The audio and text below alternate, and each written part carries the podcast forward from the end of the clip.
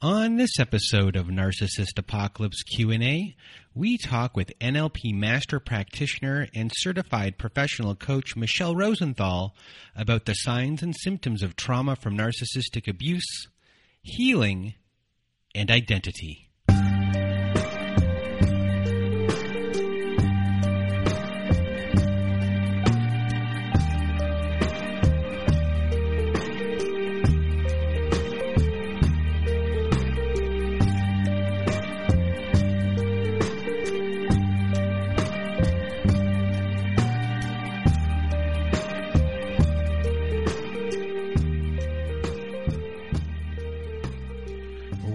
Welcome to Narcissist Apocalypse Q&A everyone. With us today on our show we have Michele Rosenthal. But before we get to our episode with Michele Rosenthal, which is a great episode, everyone, it's actually wonderful episode. We really get into depth of, uh, you know, not just uh, trauma and, and identity. We start talking to each other, you know, about ourselves and how the show got started, and you know, uh, the progression uh, of things when it came to jumping through doors and opportunities. So, please take a listen all the way to the end. And for those of you that want to be a guest on our Survivor Story show, please do go to narcissistapocalypse.com. Top of the page, there's a button there that says guest form. Click on that button, and you'll see a lot of instructions after that, and away we will go from there. And also, if you go to narcissistapocalypse.com, top of the page, there's a button that says community support. You click on that button, it takes you to our very own safe social network. And we have a community of people on there posting on our forums. We have integrated Zoom meetings on Wednesdays and Saturday nights. We have meditation nights. We have closure ceremonies. So if you want to get more support, please do go to narcissistapocalypse.com. Top of the page, press that community support button. Another way to get support is to go to domesticshelters.org. So if you or someone you know are experiencing abuse, you are not alone. DomesticShelters.org offers an extensive library of articles and resources that can help you make sense of what you're experiencing, and they can connect you with local resources like shelters and find ways for you to heal and move forward. So please do go to domesticshelters.org to access this free resource today. And we have a sponsor of our show, a friend of the show, Bloomers Trading Co. And Bloomers Trading Co. hand makes stylish garlands for modern events and home and wants you to finally enjoy gathering with your friends and loved ones this holiday season. Bloomers Trading Co. is known worldwide for their like real durable holiday and Christmas garlands, and if you order before November 20th, they are offering you my listeners, you people, 10% off. So head on over now to bloomerstradingco.com for 10% off all your holiday and Christmas garlands now. These will be selling out fast, and I don't want you to miss out on this holiday season. So please do go to bloomerstradingco.com, and that will be in our show notes. And uh, that is it for today. I really want to thank Michele uh, Rosenthal for being a guest on our show. Uh, she's infectious. You will you'll have to hear. She's just someone who has this infectious voice, and you'll be hanging off of every single word while learning a lot at the same time. So a big thank you to Michele Rosenthal. And now, without further ado, here is my episode with Michele Rosenthal. Welcome to Narcissist Apocalypse Q&A everyone. With me today I have Michele Rosenthal. How are you? Hey, Brandon, I am, I'm good. I'm super pumped to be with you. This is, I've been looking forward to this all day. Well, thank you for being here. For for those that don't know you, Michele is a trauma recovery specialist. She practices as a board certified hypnotist, and NLP master practitioner, and a certified professional coach. She is an award nominated trauma author of three books, and she is a trauma and PTSD survivor and mental health advocate. And you can reach her at mytraumacoach.com PTSDpodcast.com. Michele, thank you for being here. We're going to talk about PTSD today. We're going to talk about trauma today, CPTSD. And, you know, I think this is what I just said there. This is a really big distinction for people, which is what is trauma? What is PTSD? What is CPTSD? They are all dr- different. So let's just first start off with trauma. What is trauma? What are the signs? What are the symptoms?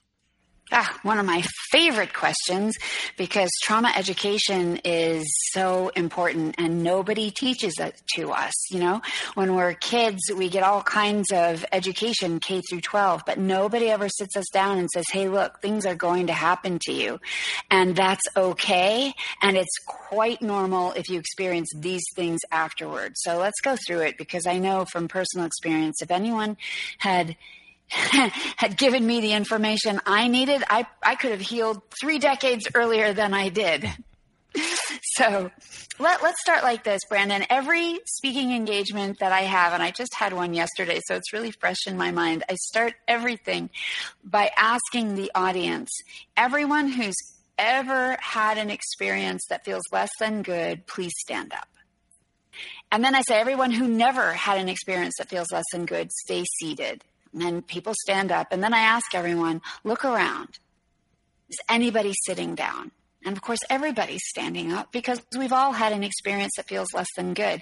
And, and the reason that I do this exercise is because the base definition of trauma given to me by the founder of the refuge a healing place and judy crane if you know her at all she's an lmhc and she told me when on my podcast years and years ago that the base definition of trauma is any experience that feels less than good.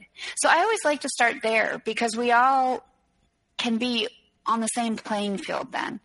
And then if we want to take it to the next step, a trauma is really any experience that overwhelms your ability to cope.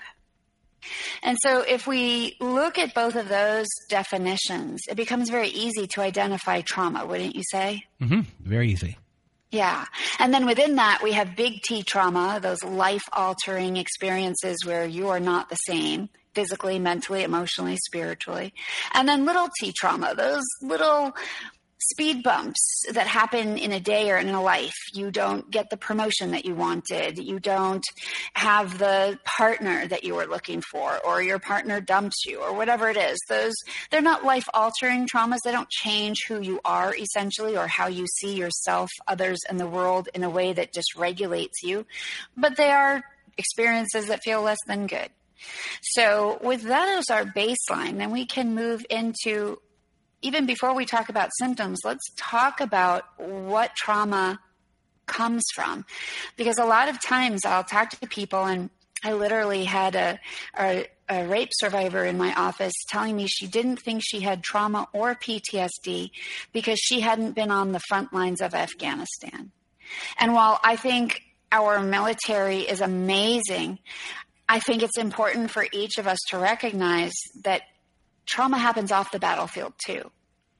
And so let's talk about the origins of trauma. It can be military, of course, but the larger trauma and PTSD population is actually civilians, just by the numbers. And trauma comes from all kinds of things car accidents, medical mistakes, domestic violence, sexual assault, childhood abuse, childhood sexual abuse, let's call it out narcissistic abuse. That's where we are, right? Because trauma is not necessarily just a physical assault. It can be an emotional assault or a mental assault. And regardless of whether it's physical in nature, all trauma is physical because whatever affects how you think affects how you feel. And your body is a physiological feedback machine.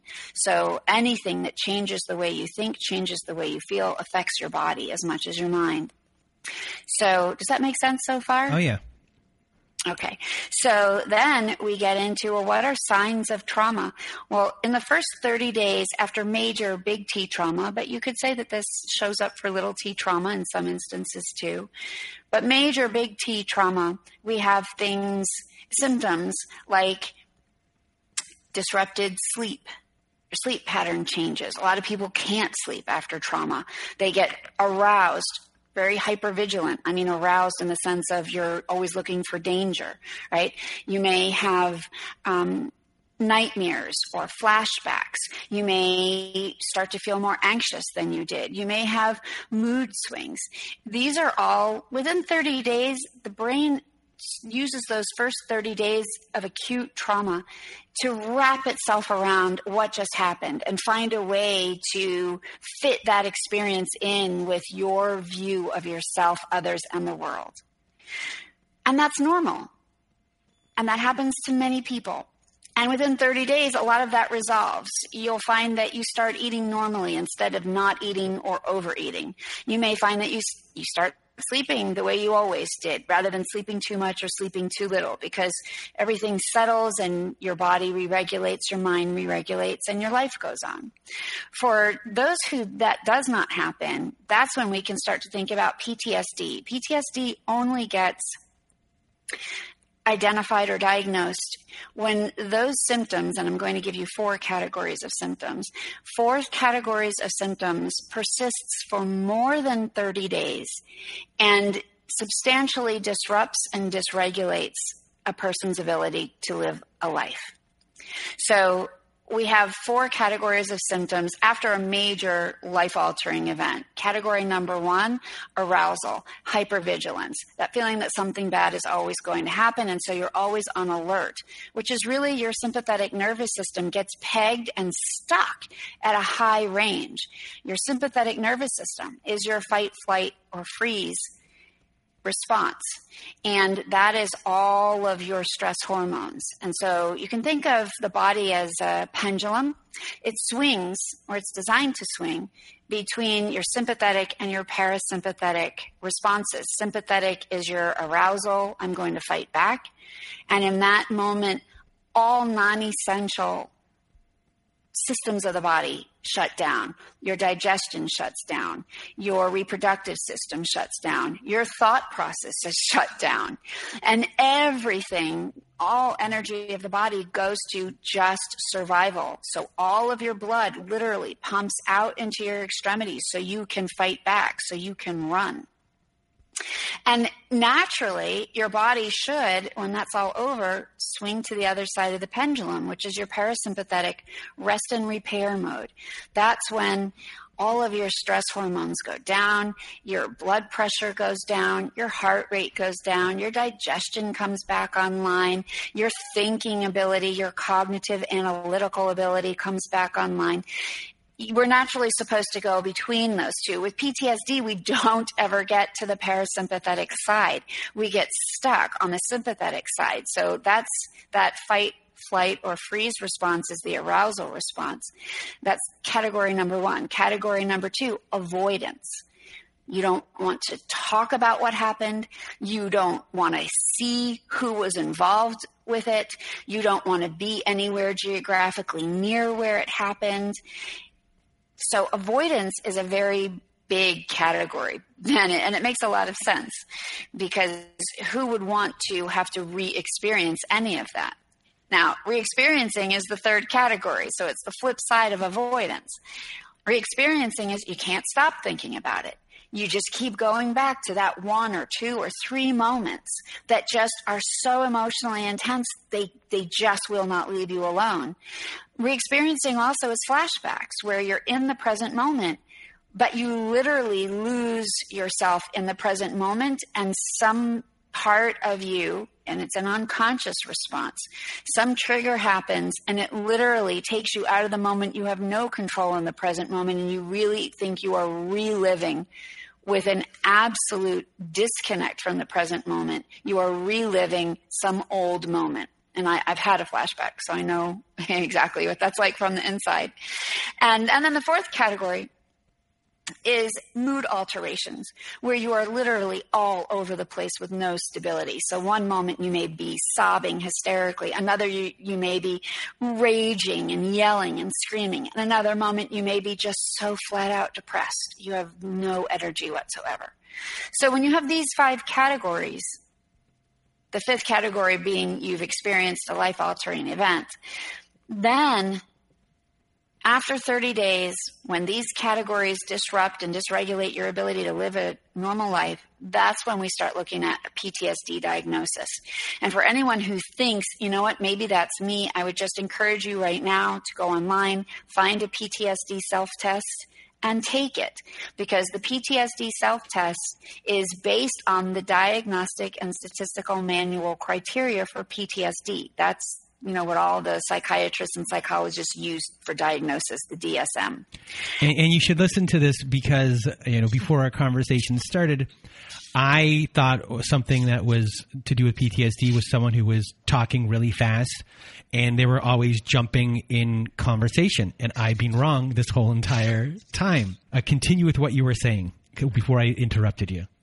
Perfect, because the third part of this is you asked me about CPTSD, and there's a great book by Pete Walker about complex post traumatic stress disorder. And the added component of that, it has all the components of PTSD. The added component is the interpersonal abuse that is such a hallmark of that. It's relationship driven and not necessarily a relationship that you're in, it's interrelational, is what I mean. Um, so the Pete Walker book is phenomenal if you're interested and in learning more about complex PTSD and the different ways that it shows up and the different effects that it has and the different relationships that it that it affects and how we're affected within them. It's really a fascinating book, I, I, I think, actually. So when it comes to um, you know, as an individual who might have PTSD, there are certain identifiers within them. But, you know, before we get to the healing aspect of everything, a lot of people have coping mechanisms. Um, so, for someone who's on the other side of things, who's a friend or a family member, what are coping mechanisms that you can see to help you know that something is going on? Because a lot of these things on the list, as far as uh, signs and symptoms, might be internal that you, you cannot see. So, what's something as an identifier for other people to know, okay, this person's going through something, and how do I figure that out to even ask the question? And then, how do you ask that question? Oh, these are such good questions.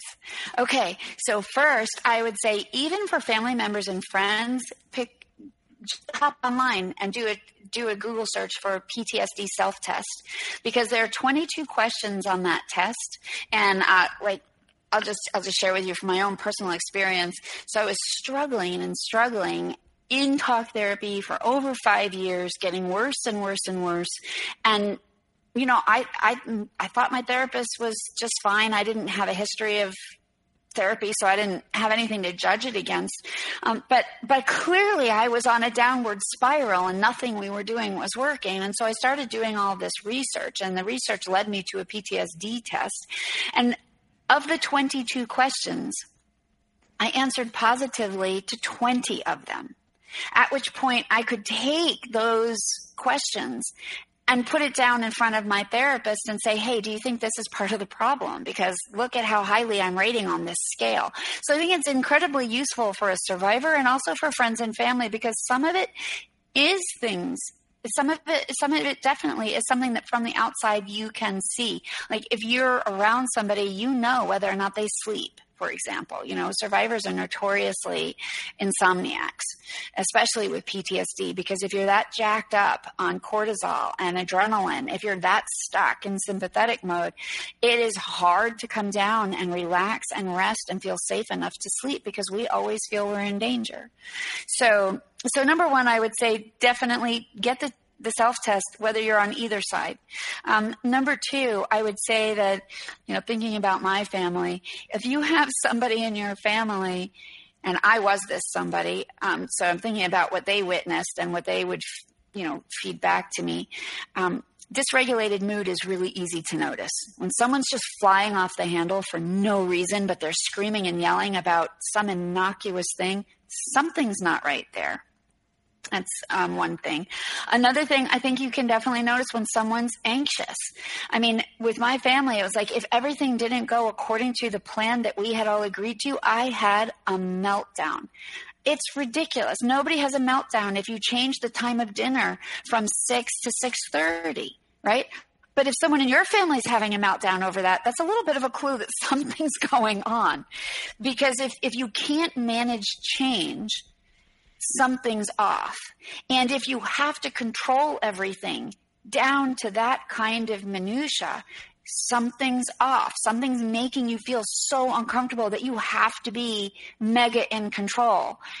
That's that's a sign to the people on the outside something's not right on the inside. So this is what I had written down. You know, a lot of times people get misdiagnosed with a disorder when they really have PTSD and how that can really, um, you know, really screw around with you individually. Now you're thinking of one thing when you really don't have that. How do you go about really unwinding that and going through that whole entire pro like I don't, I don't even know where to begin or even end with this question or where to go so i'm just going to hand it over to you because i can see your face and how excited you are I will take it because it's such a good question. And let's be serious PTSD, the D is disorder, yes. post traumatic stress disorder. Whether or not you like the D, there's a big, you know, controversy over whether or not we should drop the D. I personally love the D because when I, I struggled and thought I was crazy for over 20 years. And when I finally was diagnosed with a disorder, I thought, oh, thank God the problem's not me. I'm not crazy. Like this thing happened and this is normal what's happened to me and it's a disorder. It's not a disease. A disorder can be cured. A disorder can be healed. A disorder can be changed or overcome. Awesome. So I loved the label. I know there are people that don't, but for me, it, it was definitely the line in the sand between thinking I was the problem versus thinking there was a problem. The, the, the the bigger problem that you're calling out is that a lot of times people who have PTSD are misdiagnosed with bipolar disorder, borderline personality disorder, you know, because all of these things can tend to overlap in their symptoms. So to answer your question, I would get a second opinion. I would always get a second opinion um, because if you're if you're diagnosed with bipolar, a, do your own research. If you're diagnosed with borderline personality disorder, B, get another opinion. Do not accept your diagnosis eh, if it doesn't feel appropriate for you. Here's the caveat to that little story I told about my PTSD self test. I took it, handed it over to my therapist, and said, Do you think this is the problem? Do you think I have PTSD? And Brandon, I kid you not, he did not even skip a beat. He said to me, what is PTSD? And I thought, oh my God, I've been in talk therapy for five years with someone who doesn't really understand trauma. It, like, I didn't even know that I should have researched trauma informed therapists. So I hightailed it out of that office, researched, you know, trauma therapy, because there are people who specialize in that and people who are educated and degreed to work with that those are the people to go to for diagnosis. And so I, I took my self test to that person and I said, Do you think I have this? And, and after a lengthy assessment, she said, Absolutely, this, this is what you're dealing with. And so, so that it's education, right? It's education and working with the right people and figuring out what you don't know so that you know what you don't know in a way that allows you to find what you need we had a survivor story episode. I think it was the last one I put out, or maybe the one before, where someone knew something was wrong. It didn't have to do with PTSD specifically, but they went to the, uh, a therapist. And then they went to a second therapist, and then they went mm-hmm. to a third pair therapist. They went to 3 mm-hmm. to get a diagnosis or to figure out what was wrong with them, or not wrong with them, what was going on to figure out the reality of the situation. Mm-hmm. And I remember saying, that was really good of you. You know, if you had cancer, you go get your second opinion. If you have these things, you go get a second, but no one thinks of going to get a second opinion when it comes to psychological things. So it's what you said. Very important. You know, always get a second opinion. Get a third opinion if you need it. Having an extra set of eyes. No mm-hmm. one's perfect. You know, not every mm-hmm. therapist is the right therapist. Getting all of those different opinions, and then you can put it all together and, and, and figure out an answer. So, you know, that kind of goes into in a way healing once you kind of have you know an answer you can then mm-hmm. Be like, okay, let's start to figure this out. And a very popular book that I think most people have read is called The Body Keeps Score. Mm-hmm. And a thing about that book, it's a wonderful book. It is a fantastic book. But an issue, if you had to take an issue with it, is a lot of people can't take what has been written and then go out and start applying it to healing. There's, you know, so you have oh, oh your own approach to healing. Uh, let's just kind of go through your uh, healing process of, of what you would get people to do. Um, and I know it's got three phases and it's a nine step approach. So let's start at the beginning. Perfect. And, and I think that, you know, Bessel, Dr. Bessel van der Kolk is the author of The Body Keeps the Score. He's the father of PTSD uh, uh, psychology in our time. And he's amazing. And that book is amazing. It also happens to be very dense and a very hard read, especially if you're struggling with PTSD. Because if you're struggling with PTSD, you have insomnia, so you're already, your concentration challenged, your focus challenged, you're tired, your brain is foggy. So you're already not operating on your fullest self and that book is is hard. And, a lot of survivors have told me it's just so dense i couldn't get through it. But i do i have such respect for the work that dr van der kolk has done and what's in that book. Um, i think the application process is separate because that book is a great uh, a great bible if you will of understanding. But it doesn't necessarily offer you a framework for okay how do i do this? And that's the number one thing that i find missing in my own recovery and every survivor that I talk to, because I'm always interviewing survivors, like, what's the one thing that's missing that if you had it would allow you to heal at a, at a pace that felt good to you? And 95% of the people say to me, a process a plan, a strategy, a framework, and uh, direction. Direction is like one of the big words. And, and so in in my experience, both as a survivor who successfully completed 100% recovery, because that was that was my intention. I was not going to stop until all the symptoms were gone, and that's not for everyone. Look, healing is hard. I don't know how explicit we can be here, Brandon, but healing sucks. it is harder to heal than to actually live with the symptoms. So I'll tell you that flat out because you have to actually do the work. And with symptoms, you just have to like manage to survive them. So managing to survive symptoms and do the work is hard. The payoff is enormous because you get your life back, you get yourself back, which is amazing. So, um, how the framework helps is that once you know where you're going, then you can just put your head down and do the work because you know the step that's coming up and the step after that, and you know where you are. PTSD, CPTSD causes confusion. There's a lack of clarity, and a framework gives you clarity. So let's talk about it this way. You're not going to read about this in a book. This is my own personal opinion. There are a thousand different ways to heal. This is just one of them. Three phases. Phase number one is control. Now, this is not control over the outside world. It's not control over anyone or anything or anything outside of yourself. It's about control over your own self, your own thoughts, your own feelings, your own responses, your own reactions. And in that control phase, which is where everyone begins, are three steps. Step number one is connection because trauma disconnects us not only from the world, although it does connect us, disconnect us from the world, and not only from others, although it does that too, because we feel very isolated and alone, like nobody's ever felt the way I feel. But the, the worst way that trauma disconnects us is from ourselves.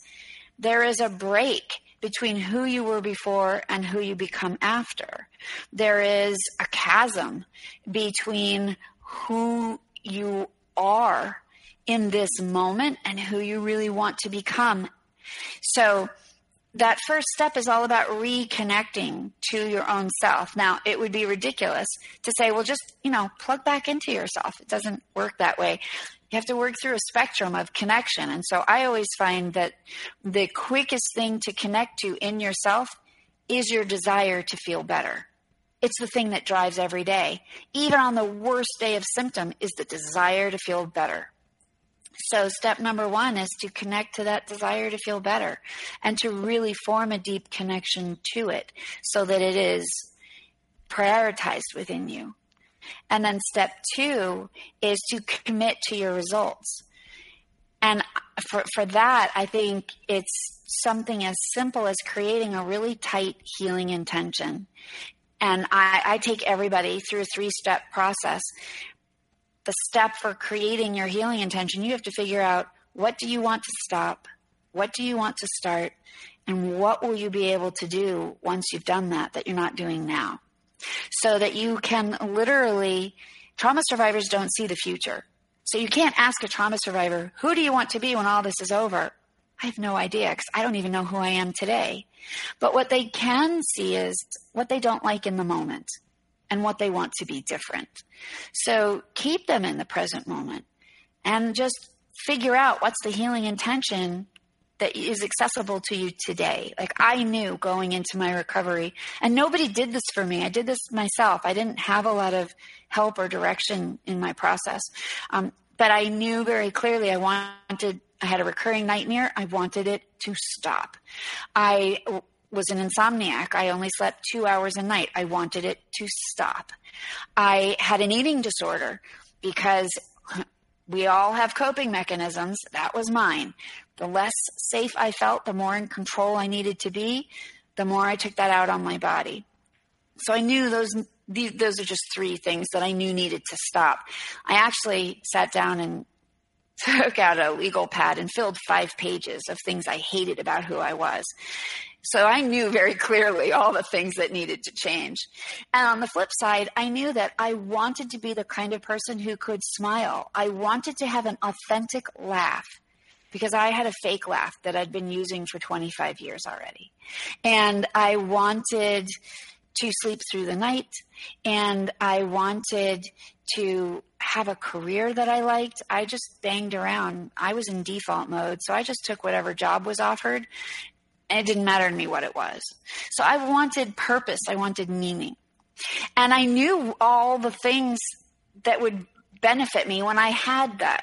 So a healing intention is really great because then you can start using it as a filter for okay, now I've got this healing intention. How do I start living this healing intention? And that leads you to the third step in the control phase, which is which is all about com- committing to not just your results, but consistency because it's great to be connected to your desire. It's great to be committed to your results. But if you're not consistently taking action, arguably on a daily basis, then you're not going to get anywhere. So you need to really be clear what am I doing every day to move myself just one baby step forward? And for some people, that's journaling. For other people, that's breath work, meditation, yoga. I'll tell you, I, I could barely sit still. Breath work was not available to me. Meditation was a struggle, a real struggle until I finally broke through that barrier, and then it became a really great tool for me. Um, but one thing I really could do was I love to dance, and so I committed to going to a dance class every single day because it got me out of my head and into my body, into the world, out of isolation. I mean, there were a whole slew of things. And the funny thing is, you brought up Dr. van der Kolk's book. He is a big proponent of Argentine tango for PTSD recovery. And that is the kind of dance that I was doing back in 2007 before he even wrote that book. So I love those kind of out of the box processes that you can put into your healing journey that provide consistency and allow you to really interact with yourself and others in a very positive and healing way. So let me just pause there. That's phase one. Phase one is control, and it's reclaiming control through connection, commitment, and consistency. So within that, in, in phase one, you mentioned doing the work mm-hmm. and well overall doing the work and it's something that people struggle with before we get on to phase two or phase in, in phase three. What is doing the work to you? Doing the work is being responsible. What a great question. Doing the work is being responsible for your own process. You know, for five years, I showed up every Monday at four o'clock for talk therapy, and I thought that was doing the work. I showed up and I talked and it was up to my therapist to fix it, up to my therapist to heal me. And I wasn't doing anything in between the sessions. So to me, doing the work is number one, taking responsibility for the change. Number two, being accountable for doing the things that create change.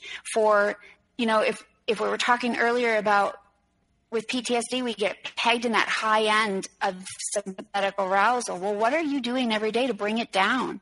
Guided visualization is easy. You don't have to meditate. Just put on an MP3 and listen to it. It doesn't matter if your mind wanders. I have this this free MP3 that I give to everybody because it's a I, I, built it on three different processes. It's 20 minutes. It doesn't take that long. It trains your brain for peace and calm. My clients love it. Most of them tell me they fall asleep listening to it. Half of them tell me they'd never hear the hat, second half of it because their brain just, they don't know where they go. That's awesome because your brain's doing the work and you're doing the work by giving it the opportunity to train itself to go back across that pendulum swing to parasympathetic mode. So those are some examples of doing the work. The other I had a client yesterday. She shows up for her appointment, and some days go this way. She doesn't want to talk about anything. She doesn't want to address anything. She doesn't want to figure out anything. She just wants to listen. Could I just talk? That's great. And I did. I'll talk. That's, I'm fine with that. But the thing is, if you're checking out that much, you're not going to heal. And of course, I spoke to her about that. Um, but I remember in my own process, as a 13 year old kid with major medical trauma that included a near death experience, there was, I didn't have language to describe how I was feeling. I felt overwhelmed just by the idea of talking about it. So back then, when, when my mom insisted that I see a psychiatrist, and I said, Oh, I'm not talking. I wish the psychiatrist had talked to me. You know, I wish she had used that time to educate me or to teach me something that was useful or just to talk, to soothe me. Instead, you know what we did for 45 minutes? We sat in silence. So I wasn't ready to do the work. But this is what I mean about doing the work. Like you have to show up being responsible, accountable, and engaged. And you have to go into the places that feel uncomfortable. And you have to find a way to do that that's safe and appropriately paced. But that's what I mean by doing the work. Thank you. So, um, phase two, what happens there? Phase two is when you go deep into the work. so, phase two is about change. What a this, segue that was from both of us. I know. it was perfect. really perfect. So, phase two is once you've you've got that connection, that commitment, that concentrated consistency, now you're ready. You've you've got yourself. I always see phase one is like setting this the foundation. You're stabilizing.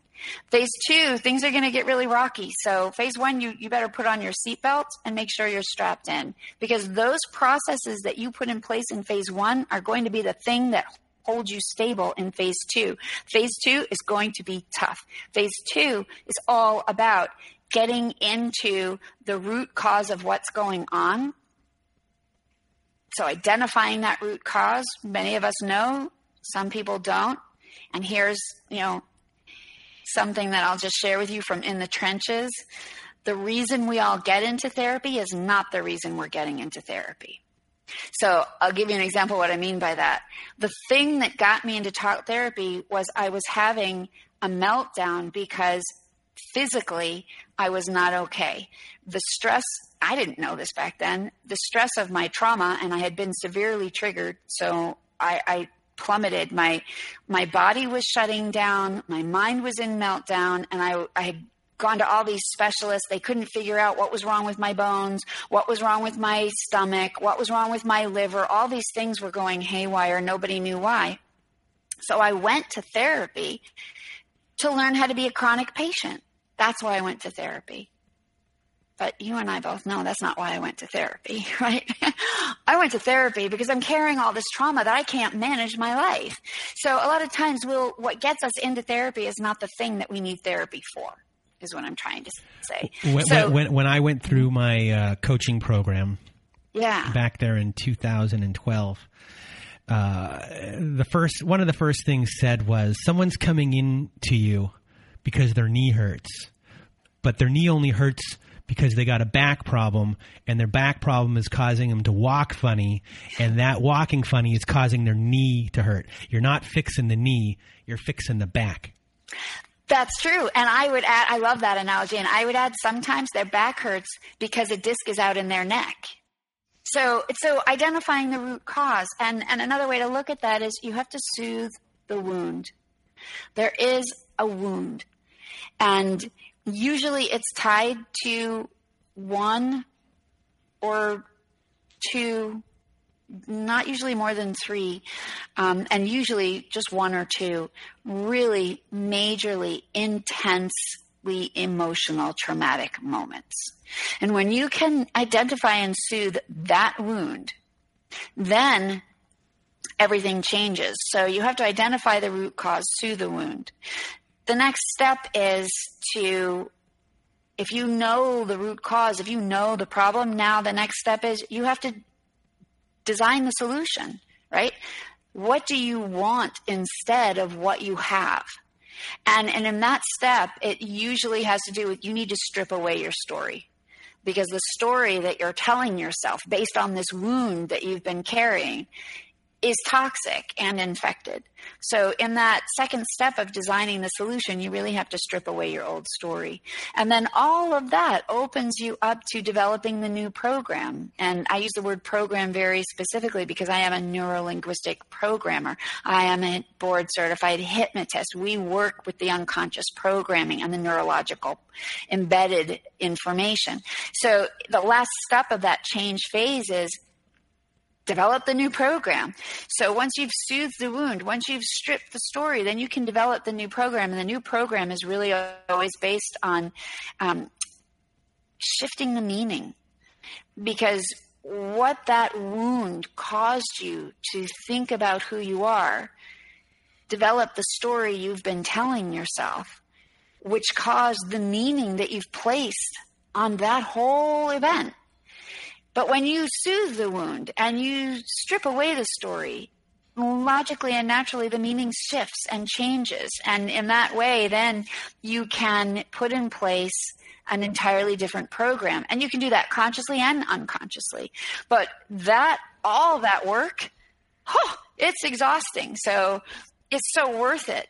But going into it, you have to be prepared. And I always tell people, you know, where's your support system? And that's not necessarily family, right? That can be friends, that can be coworkers, colleagues, church members, religious affiliations, whatever it is.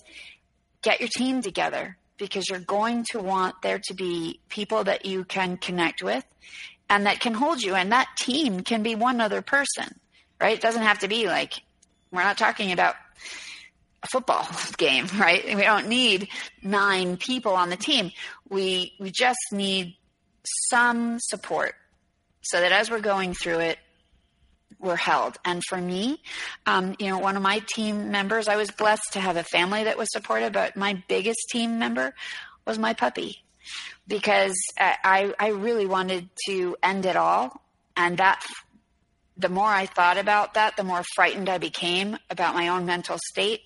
Um, and one day I just realized I need a puppy because if, if, if, there's something else in here in this space with me, A, I'll be more present, so my mind will stop spinning out that way. B, I'll have something I have to take care of, so I'll be responsible for something outside of myself. And C, puppies are just funny. So a little humor goes a long way in, in recovery. And, and so I did. I went and I got a puppy. so sometimes your team is, you know, four footed and furry. It doesn't have to take a shape anything other than what feels good to you. So you, are presenting everything in such an easy and digestible way, and it's something that's very complicated. So I just really, in the middle of the show here, I just want to thank you for for being here. Thank um, you. So when it comes to phase three, what would happen in phase three? Phase three is the fun part. Phase three is where you get to do what nobody ever taught you to do and nobody ever told you you could do. Because think about when we're kids, you're taught your ABCs, you're taught your one, two, threes, your multiplication tables, your geography, all that. Nobody ever sits down and says to you, Hey, did you know you can choose who you are? Did you know you can choose who you become? Nobody tells us that. And I have an eight year old nephew and a five year old niece. And so now I'm running my own experiment because I'm educating them about this. And I can't wait to see who they become. When who could you and I have become if we were told back then, hey, look, you get to choose. You. You get to choose. Not the outside world, not random events, not bad things that happen to you you get to choose from the inside who you want to be. So, phase three is all about create. We started with control, we moved to change. Phase three is create, create, create, create. That is what it's all about creating your post trauma identity.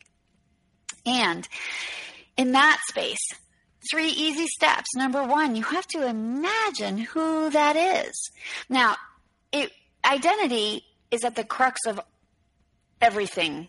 Yeah, yeah, and when we're dealing with uh, abuse, uh, specifically uh, at the beginning, when you start with family, we have so many people that have no identity. They've been an extension of someone else their whole entire life. That's right. And they don't have an identity, and now they're trying to figure it out. And then for those that do have an identity within the context of an abusive relationship, they have lost who they are and now they're coming out and also for the people pleasers out there a lot of them are doing things for other people and never doing things for themselves and don't even know what they like in a lot of instances so they have trouble establishing what their identity is after so go through the whole thing there with identity and i'm getting out of your way now Oh no, you're terrific. We're side by side. you're so, the best. well, I thought I, I mean it truly, and and and actually, you know, there all trauma survivors need two things they need safety and control. Yeah. And every trauma recovery has two impediments in it. Number one is a trauma addiction. You know, addiction is very simple. It's a compulsion to do something that you don't want to do and you just can't stop. So we can't stop thinking about the past. We can't stop going back to the past. We can't stop defining ourselves by the past, whatever it is. It's a trauma addiction. And the other thing is an identity crisis. And that identity crisis happens the moment ma- major trauma begins and it ends at the end of your phase three create process. So in the beginning, in the control phase, there's no, while I do believe, and I'm always working on identity from day one, you can't ask a trauma survivor, who do you want to be when all this is over, right? We spoke about this earlier because trauma survivors can't see ahead. But by the time you get to phase three and you've cleared out all that junk that was giving you all that brain fog and making all that blankness in your mind, now your mind's going to flood with all of this new stuff traditionally, trauma recovery ends after phase two. I've added phase three just from personal experience because I lost a whole year after my trauma recovery. I was symptom free, but I was totally lost because nobody told me how to live like this. Like now I, I I wake up every day and I'm I'm full of joy. I don't know how to live like that because what felt normal all those years was to wake up terrified. I wake up every day now and it's like everything's in technicolor, but for so long it was in black and white. I don't know how to adjust to that. So for that first year, I was really, really lost. So this phase three, your your mind is going to be firing on all cylinders now and it needs direction. So, step one of that create process is imagine who you want to be. Like if you could be anybody, who would that be? Now, a lot of people will immediately start talking about meaning and purpose and values, but I actually think that it needs to start earlier than that with just traits, qualities, and characteristics because that's what you most immediately have available to you. It's going to take time to figure out what are the values that you want to live by because first you have to figure out how to live as who you are. And I don't mean a lot of time, it can be a week, but it you need to start by deciding what kind of person do you want to be. And so in this first step, you imagine who that person is. And everybody has you know, we're all on a spectrum of imagination, how much you allow yourself to be creative and step into it. I was pretty closed at the beginning for, for myself. So I knew that I wanted to be a, a person who was joyful. I knew that I wanted to be a person who could love because I had been emotionally dead for a really long time.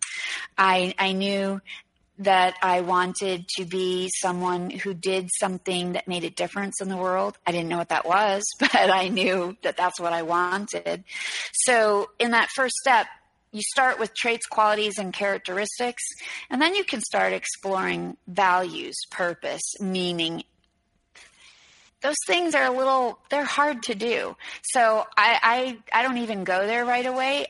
Traits, qualities, characteristics, and then passion is the next thing to me to explore. Because when you can identify what you're really passionate about, what excites you, what turns you on, what makes you feel like, oh my God, I'm so alive.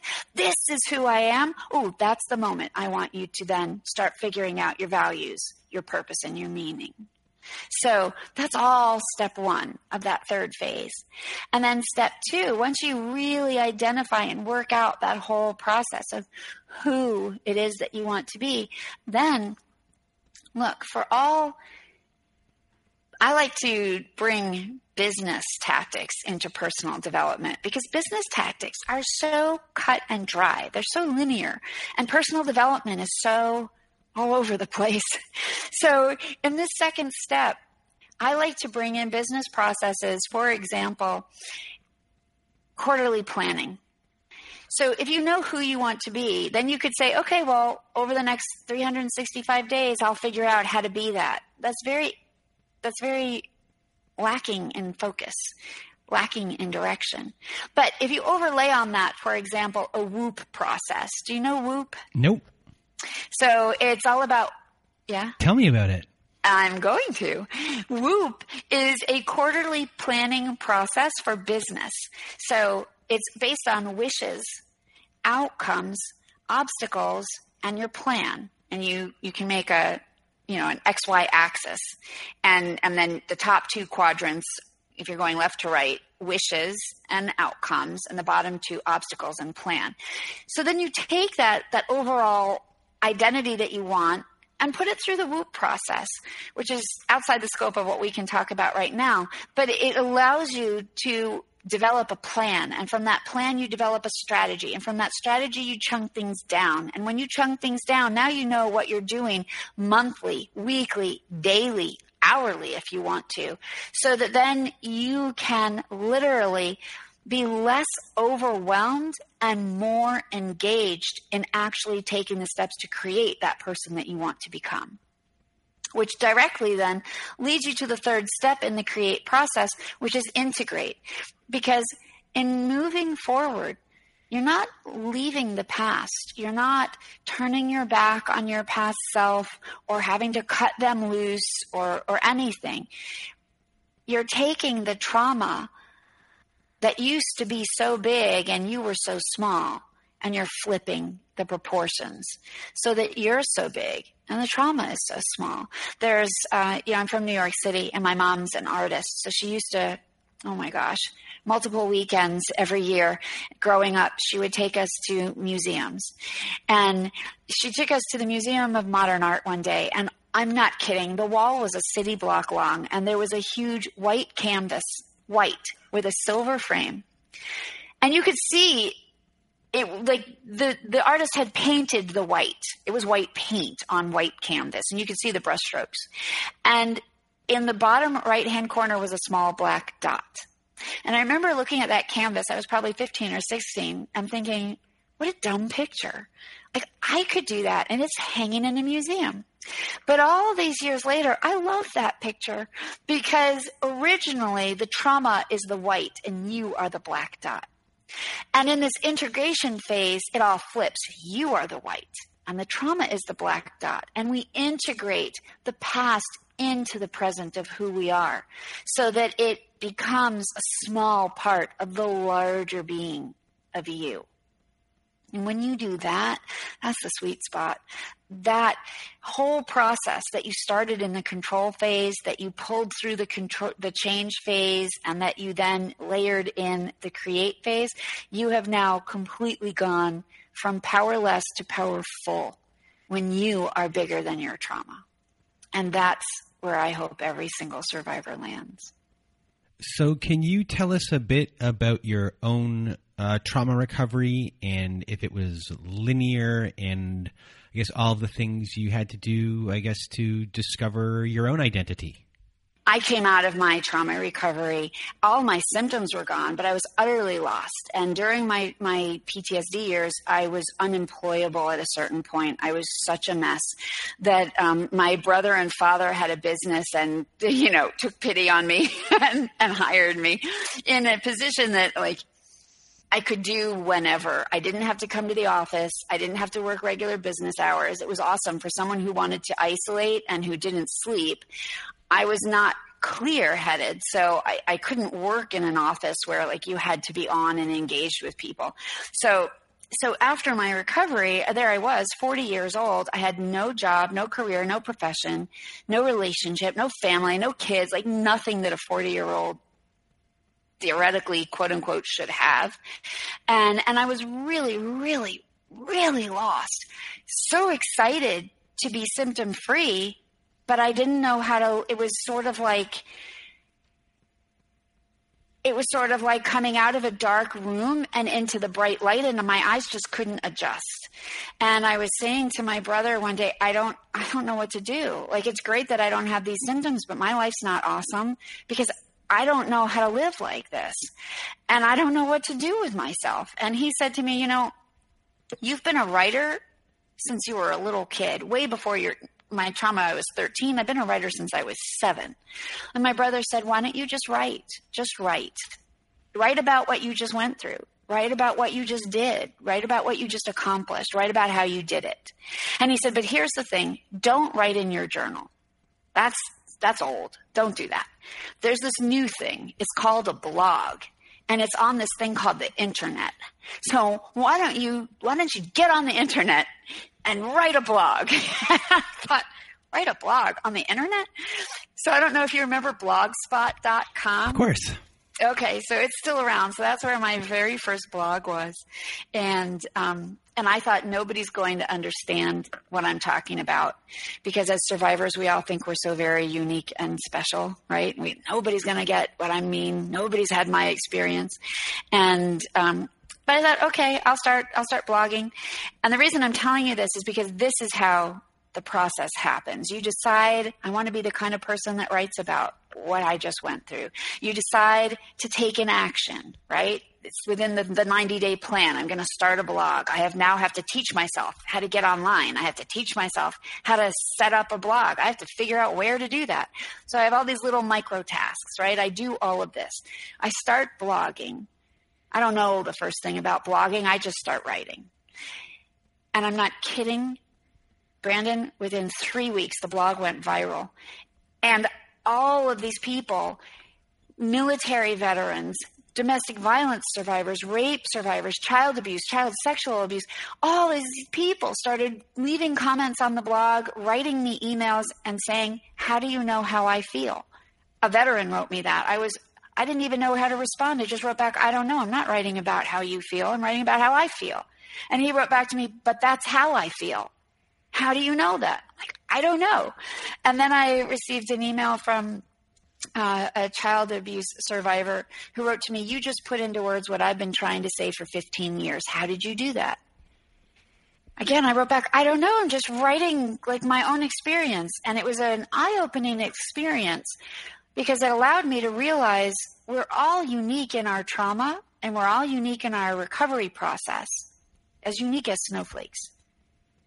But in the middle, we are completely universal in the post trauma and PTSD experience. And the reason I'm telling this story is because I, all of a sudden people kept asking me for more. And I'm an information freak. I am an academic through and through. I love learning. So I just started writing all that I'd learned. I just started researching. I launched a podcast so I could interview people who knew more than I did. It became my passion, my mission, my meaning, and my purpose to help other people heal faster than I did. I lost almost 30 years because nobody gave me the information that would have helped me find freedom. And isn't it funny, Brandon, that the thing I did just because I was passionate about it, well, here we are. It's 2021, right? I started all that in 2008. That led me to a huge podcast, sponsorships, advertisers, a full practice because, of course, people kept asking me for help. I went and got trained. Then book deals started coming. I didn't even ask for them. They were completely unsolicited. I, to this day, don't have an agent, but I have all of these books out with these great publishers just because I stayed in my passion and I followed the good energy. So I like to share that story because everything is great within a framework and a, and a, a linear business oriented structure. And within that, you go all over the place as you figure out step after step. And if you stay in tune with what matters to you, if you stay connected to that desire, but now it's a different desire, right? In phase one, we talk about the desire to heal and feel better. And in this part, this post trauma phase, stay connected to our desire to do something that feels good. And if you just tap into that, you can just ride that wave all the way into the beach because it will carry you and you will balance on it perfectly and beautifully. A little wobbly sometimes because you don't know what you're doing, but it will take you where you want to go. And whether it takes one week or, or one decade doesn't matter. It's all the process of exploration and discovery. And that's that's what life is really about. I could go on forever with everything you just said right there. I, you know, part of this show, like I guess there are survivor stories. Part of the mandate, or not mandate, but the things I like the most when I when I'm before I interview people, I always say that part of your job because whoever is the guest on the show, it, it's their it's to me they're doing a job and part of their job is to articulate their feelings of the situations that they were in. They're not just, you know, to describe the situation, to describe all these little things, but also to really be intricate on how they are feeling within those specific situations. Because that those words are giving someone else a dialogue uh, and and um, a vocabulary that they might not have had before. They know that there's something, and they haven't been able to attach it to something. And now we we give them that, and when that happens, so many more things can happen all of a sudden they have words. They have a way to explain it to themselves in a way they couldn't do it before. They have a way to explain it to other people so they can start maneuvering and shifting. And, you know, a lot of what you said there, you know, has to to do with that. And it's interesting how, you know, people's stories might not be the exact same stories, but there's this core thing. And, uh, you know, I resonate with a lot of everything you said just because, you know, I think your life is different from mine in a million different ways. But in this core way, we are the same. Speak to that. Um, what does that mean? What does that mean? That you know, you you started talking about, I guess, Uh, as far as this show goes, that how it just kind of how you had your blog just go, and once that happened, something sprouted, and you mm-hmm. just felt you you went with it, and you mm-hmm. felt that this was what I'm doing. And this mm-hmm. is how I'm going to do it. And all these opportunities started to present itself once you kind of said, I'm walking through that door. And with this show, eh, it wasn't intended to be this. This just wasn't the intention of this show to begin with.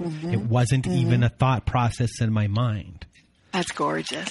And then when the door opened, I was uh, some you know when you live a lot of your life pessimistic, and you live a lot of your life um, just uh, not that you're not aware of things and you're not, but when you're living in a sp- specific kind of way, not that a dark cloud is over you, but just it's hard to explain, but uh, as your life shifted and you're now in this moment, I was like, that's a door. Before all these other things were happening, there's too much kind of going on. I couldn't see that there was a door or recognize, hey, that's a door. And as soon as that happened, um, I was like, that's a door. And I, I should walk through it. And I think a lot of it has to do with um, confidence and these little building blocks. And uh, I always believe in the power of service work as far as building confidence in you and the shared human experience where if someone like whatever you're doing in your life if you don't value yourself but then one day through service work someone who looks at you and goes hey i value what you just did. And there's no money behind it and there's nothing like that. It's just a human to human experience that gives people confidence that you know you're worth something. And mm-hmm. a lot of the time you're lost in self-worth uh, issues and things along those lines. And all of a sudden you know a door opens you walk through and then you walk through the next one and you walk through the next one and then mm. all of a sudden you can see five doors um, and i think that is in a strange way our, our similarity in in the sense of um, we are helping people uh, with our own experience, helping them give language, and uh, everyone else has to do their own work. Mm-hmm. But you know, we help propel them to have them get there. Mm-hmm, mm-hmm. You know, I think you take it a lot step further with uh, the programs and things that, that you do, as I see myself more as uh, I'm a stepping stone to get you to people like you. Hmm. We're all in an ecosystem. Yes. Of healing, right? Yeah. So it's great to be interconnected that way. Yeah. So did that explain everything? Yes, thank you. All right. So, you know, um, before we leave here today, um, you know, where can people find you once again? Where are you located? Um, are you worldwide? Tell us everything. So I'll tell you a funny story. Okay. I've been, uh, you know, since the pandemic, everybody's worldwide, right? Everybody works virtually, but I started virtually because it in 2008 i launched my blog in 2009 i realized i need to get trained because too many people are asking me for help and i, I can't help them i'm not qualified so 2009 i spent in all of these programs getting certified to be able to help and at the end of 2009 i opened up my my first like 10 spots of of working with people and because my audience was global already, it never occurred to me to have a, a, local office because the people who were asking to work with me were not local. And so I immediately went on, you know, there was no Zoom, there was only Skype. And so I thought, okay, well, I'll work with people by Skype or by phone. My very first client, I to this day I have never seen her face. I only worked with her by phone and I still that was in 2009. She she was it's an interesting story because it shows you the power of of connection. She didn't want to be on camera. She only wanted to work by phone. And I said, no problem. We'll do it that way. And it's 2021 now. We finished our work in 2010. I still receive email from her at least once a month of her telling me all the fabulous things happening in her life and thanking me for the work that we did so that she could have this life. And so, yeah, totally global because in the beginning I didn't know you you couldn't be. And when I when I launched my business and my mentor I took me to lunch and she said, "Okay, now we need to get you an office." I'm like, "I really don't need an office. I'm doing everything online." And my mentor said to me, "You can't do this all online. You need to be in person with people."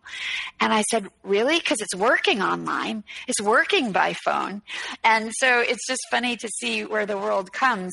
So I'm very comfortable working virtually by phone or by by Zoom um, is my preference now, and and I also I do have an office now because I like being in person with people. I found after several years that I miss the the physical space of being with people. So so now I have uh, I live in a beach town in South Florida. I have a, a beautiful office here, and I'd say fifty percent of my work is done in this office, and the other fifty percent is done online.